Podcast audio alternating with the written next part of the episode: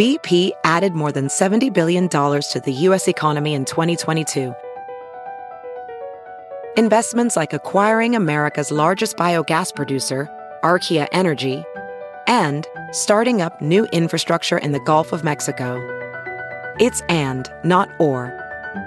See what doing both means for energy nationwide at bp.com slash investing in America.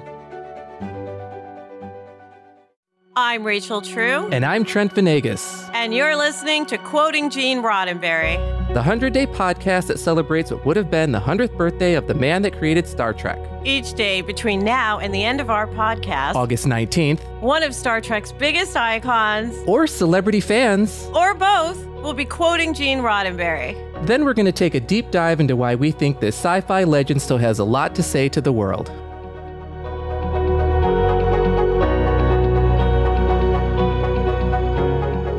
Today's quote is read by Star Trek Discovery and Strange New Worlds actress Rebecca Romijn. Star Trek isn't about spaceships and aliens, strange creatures, bizarre civilizations. All those things on Star Trek are entertaining, fun, even thought provoking. But Star Trek essentially is about humanity. It's about us. Here. Now. All right. Well, Trent and I would like to welcome Mary Chieffo back. She's our she's my favorite Klingon right now. uh, katlo, as we would say. Thank you. Uh, Efkaristo. That's Greek. That's all I got. Um, oh, so I love it. so, Mary, why don't you dive in since you're the one with the the experience of working on the show and and saying those words and acting out those great plots. Tell us what you mm-hmm. think about this quote. You know, yesterday we, we were talking about the Klinganity, the term I'm trying to coin. uh, so I love that we now have this about humanity. Um, I'm, which I'm going to uh, back you on Klinganity. I'll start using it on social media. yeah, I think media. we can make it a thing. I think we yes. can make it a thing. Yeah. Yes. It's like fetch. Hashtag Klingan. Well, yeah, yeah, yeah, exactly. But we will make that happen. Yeah. We will make Klinganity happen. Yeah. Fetch won't happen. But. but, yeah, I mean, it, it is a it's a it's a wonderful quote in so many ways. And again, as I said, I definitely have um, uh, learn so much about these Trek themes from a very specific perspective of of a Klingon. There was certainly an element again near the beginning in season 1 where, you know, so much of our plot was about, you know, us having our very strong beliefs about mm-hmm um, as I, I, this line sticks in my head forever. I was uh, T'Kuvma warned us about the uh, uh, universal homogenization and assimilation. I just remember that flowed on the tongue, very fun. But that was something that T'Kuvma really feared. Mm-hmm. Um, and I remember at the time uh, really speaking, when we were filming those first few episodes, that while his philosophy may seem uh, a bit abrasive and intense to the Federation, we are um, a, a, an indigenous culture trying to preserve mm-hmm. ourselves, mm-hmm. and we have seen how the Federation swallows up other uh, other cultures uh, and uh, neutralizes them, or you know, certainly from our Klingon perspective, did not uh, respect them in the way that we wanted to be respected, mm-hmm. and certainly House T'Kuvma was, you know, we really revered the ancient Klingons, and T'Kuvma's whole goal was, you know, the really embracing the spiritual aspect of what the Klingon culture was about. And again, I'm gonna I'm gonna lean towards my Klingon stuff because that's what I did the most research on. Um, and there's so much. I mean, uh, talk about a, um, a a species that has been uh, deeply fleshed out by creators and fans throughout the years. Not mm-hmm. only the living language of Klingon, but uh, there are books upon books that I have. Wait, what about the what enough, about the fan fiction, the L'Rell fan fiction? you know what? I have I have not fully investigated, but I really should. I'm pretty should sure you out. have sex with someone in it. FYI. I, think, I I would not be surprised. so would you say like your House T'Kuvma is more like an orthodox version of the Klingon, right? And how does do you think that relates to how, you know, maybe that kind of mindset relates to viewers here today mm-hmm. watching now yes i mean and i think it's it's something that has always been true about um, about star trek and roddenberry mm-hmm. what he mm-hmm. was setting forth and, and why he has this quote is that he used science fiction as a device to to make us reflect on ourselves mm-hmm. he is uh, we uh, art should always i think be a mirror uh, that makes us reflect on on who we are, both our strengths and our weaknesses. And I think Star Trek and great science fiction and fantasy in general, and for me as a genre gal through and through, grew up on all of this sort of stuff. That is how I am best able to reflect on myself, whether it be specific character flaws uh, through certain archetypal characters or larger themes, again, like this the conflict of two different cultures who can't see eye to eye. But ultimately, as we do end up concluding at the end of the uh, first season, is that. Uh, there can be a compromise. And uh, certainly that was L'Rell's journey, um, that she was always the one who compromised within her circumstances, but didn't realize that she would have to ascend to such a position that she was the compromiser for her entire species and culture. That's a little bit like Ben, don't break. You know what I mean? Like she had to mm-hmm. bend mm-hmm. a little mm-hmm. bit. And I think as performers, as actors, as podcasters, as producers, we all have to bend, right? But you don't, Yes. Absolutely. you do not want to break. And so you have to know your limits. Um, I want to point out that this quote is from 1974 or four. So mm. that really reflects the times. I mean, we're talking about coming out of the Vietnam War, Yep. racial, uh, you know, flames going on all over the country, of the feminist movement, all these white feminist movements. Sorry, I got to correct that because. What? I mean, yeah, No, I do gotta because tell the history. I'm yeah. unlearning some things I learned back then Mm-hmm. because I anyway. I don't want to digress. Um, but yes, the white feminist movement was very big there, and to show all that on TV at the time is elevating it so far beyond the Hoover vacuum hour that television was originally Yeah. created for as a commercial for the commercials, right? This was Mm-hmm. a show and continues to be, including your character and things you did, parallels to the times, but also food for thought. You know, that's my biggest Mm-hmm. thing. And he's and and the quote here does say it is about us, it is about humanity here and now. So I assume it's parallel to what we needed to learn, what should have been learned, what could have been learned, what was learned during that Mm-hmm. time period. And none of us were conscious then. How do you kind of digest that now in light of the last couple of years, you guys? Yeah, I'm so glad that you brought that up. And I agree. Like, yes, the specification of a very strong white feminist movement that we have to make these distinctions as we reflect back on our history. And, Thank you, uh, pretty know- white lady, for understanding. Oh, yes.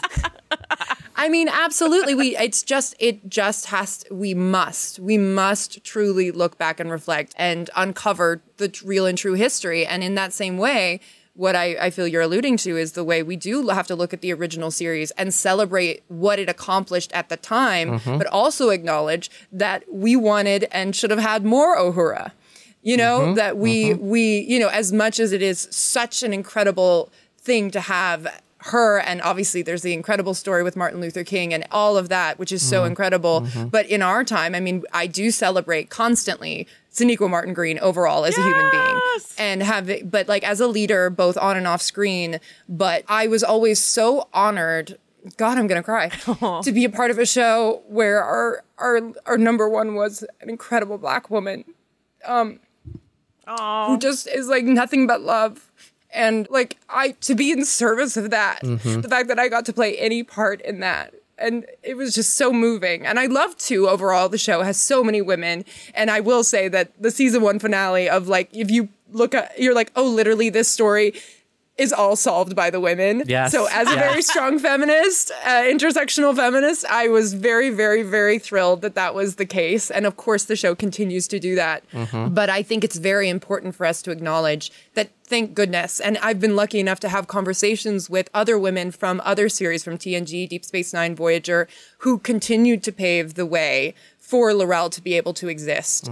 I have, yeah, I've had some just incredibly in depth conversations with how, you know, they, within the time they, you know, they did what they could to vocalize what they could, and it continued to expand and grow. Mm-hmm. Um, mm-hmm. And we just wouldn't be here now with the wealth of characters that we have on the show beyond just female representation if it hadn't been for those trailblazers. So I just celebrate within larger themes that we get to see where we do get to reflect on humanity and our choices that there are individual people within these stories mm-hmm. whose energy I say this to so many of the actors I get to meet from the various shows during during conventions is that your energy what you gave that's what you know the fans just fell in love with the with the essence of these characters. And then of course the writers would sense that and build more on there. And i just think it's i mean it's an incredible symbiotic relationship And throughout so many of the different Star Trek franchises, it's very easy for, you know, me, for example, to want to identify with the heroes. I mentioned this before, you know, everyone wants to be Captain Picard, everyone wants to be Captain Janeway. But when you recognize yourself in some of the characters that are not so great or that they have, you know, their failings and you, that, that, that art that is a mirror and you see it in yourself, I think that that's something that resonates with, with still resonates with mm-hmm. us as we watch Star Trek now. And of all of the shows, for me, Deep Space Nine is the one that speaks much more to this quote than any of them. Mm. Uh, you know, Star Trek, Deep Space Nine is it's not just about the space station. It's about politics. It's about mm-hmm. war. It's about religion. How religion plays a part in the whole overarching story of Deep Space Nine are things that we can relate to in the here and now as we watch it. You know, in 2021. absolutely i'm a big i'm a deep space niner so But you know what? Your your reaction, Mary, like the emotion that you had, is I again I can't speak for Mr. Roddenberry, but I imagine that is exactly what he wanted. Mm-hmm. Mm-hmm. That is to mm-hmm. reach people. You know, and especially, listen, she's a stunning woman, right? And you could ride on privilege if you wanted, right? Uh, but you're not. You're you're you're so very aware, and um, that's really what he was talking about here for for everyone. And to what Trent said, you know, I think relating to the bad guys and the good guys is we all should do that because um, I, I mentioned I wrote a book. It's a Jungian based psychology based tarot book, right? And a lot of it is looking at your shadow side because that's how you grow. That's how you learn. That's how you grow. And some of you, some of your shadow side, you might want to keep, right? Just for that wildness or whatever. But working with those edges and becoming aware is kind of what I see in this quote because sitting, it's not about all this weird, wacky stuff out there. It's actually about mm-hmm. this here, Yeah. us growing, becoming more sentient as we go along, at least in my little opinion. And Star Trek is so entertaining. You know, it would not have been on the air for 50 years. We'd not be talking about it now if it wasn't so entertaining. So mm-hmm. it has to have an entertaining aspect. But the fact that, like, what you said earlier was so powerful and how the emotion just came from you, like, that says a lot about, you know, it's not just aliens, it's about us, it's about our humanity, it's about what we see on the screen reflected back at us, good or bad. I love that Rebecca Romijn, uh, who plays number one, uh, the the the first first officer of the Star Trek Enterprise under Captain Pike. You know what? What does that say to you know young girls who watch the show and, and think I can do that? They see Captain Janeway, I can do that. It's it's so true. I have friend, my well, one of my dearest friends, uh, uh, Dr. Erin Macdonald, who is the science consultant for Trek. Mm. Janeway got her through grad school as she was getting her PhD in astrophysics, Wow. and uh, she dedicated her thesis to her. You know, like that's it's that's it's real and tangible, and it's a whole generation of women. You know, they talk about the Scully effect and the the more representation. At, going back to Sonequa, who is obviously one of my greatest friends and heroes, is uh, she would say uh, uh, representation creates actualization, and you know it's it's you know these characters can be flawed. We're gonna have a whole tarot uh, shadow conversation at some point, Rachel, because like God, no. it's so my jam, so my I jam. I designed it. It's, it's a book and deck set. It's a deck and a book with a major publisher. So I, I would love It's to have that combo. But Yeah. let's talk. Let's stick with Star Trek here because I have Yeah. actually, uh, you know, a thought which is these quotes. All these quotes are from a long time ago, especially this one, and yet so relevant in today's world. No, Yes. yeah, Yes. right. Like still right there with us per everything you've said, Mary. Yeah, I mean, profound is the word that I keep wanting to use because I, the, to me, it's the profundity. It feels deep.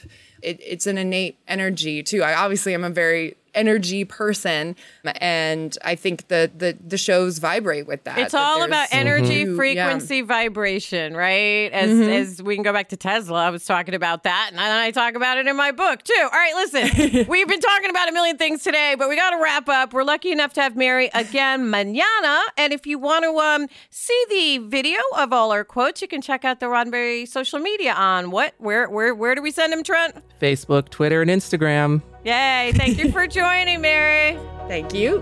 Bye. Thanks for joining us for another episode of Quoting Gene Roddenberry. We'd love to hear your thoughts on today's quote. So tweet us, post us, DM us, whatever. We are at Roddenberry on Twitter and Facebook, and at Roddenberry Official on Instagram.